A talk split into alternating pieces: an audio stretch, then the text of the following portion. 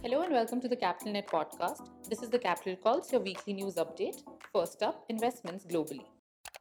Brick closes $8.5 million seed to enable open finance across Southeast Asia. Financial applications are proliferating across Southeast Asia, making things like bookkeeping or securing an online loan easier. Brick wants to simplify the process with a suite of APIs that connects financial apps to hyperlocal sources of data, including banks, mobile wallets, and telecoms. The company announced that it has closed $8.5 million seed round led by Flourish Ventures and Antler.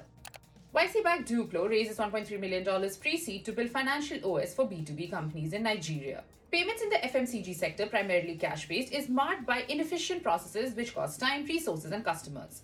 Duplo, a Lagos-based fintech, is attempting to tackle these inefficiencies by digitizing payment flows for B2B companies, starting with those in this industry. DeepDub raises $20 million for AI powered dubbing that uses actors' original voices.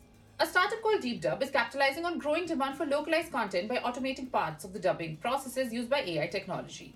The Tel Aviv based startup has now closed a $20 million in Series A funding round for its efforts, led by New York based investment firm Insight Partners.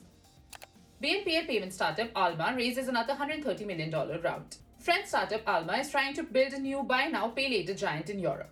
The company has closed a $130 million CDC round, which is around 115 million euros. It has also raised $109 million, which is 95 million euros in debt financing.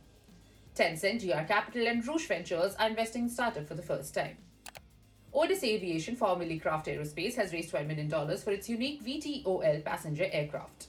A startup hoping to reinvent regional air travel with an unusual vertical takeoff aircraft has rebranded and raised a $12.4 million funding round. Craft Aerospace will henceforth be known as Otis Aviation, and the money will go towards, among other things, a planned demonstration of the flight this year and one passenger prototype. Neo.tax raises $10 million to help startups access R&D tax credits. Mountain View, California-based Neo.tax wants to apply machine learning to taxes, upgrading them from an ancient pain into modern advantage. Neo.tax is announcing that it has raised $10 million in a Series A funding round led by Infinity Ventures with participation from Google Ventures, Acrew Capital, FinVenture Capital, in addition to participation from existing backers. Lung health startup Respira Labs inhales $2.8 million to help respiration patients breathe a little easier. Respira Labs, a medical technology company specializing in respiratory care, successfully raised $1 million in funding with an additional $1.8 million in grants to continue building its acoustic resonance technology to assess lung function and change therein. The pre-seed round was led by Latin America-focused biotech investors Sentinel Frontier Investment with participation from academic incubation investors Venture Well, mission-driven impact investor Impact Assets and a few additional angels. Atommerce wants to scale its mental health platform with a $16.7 million funding.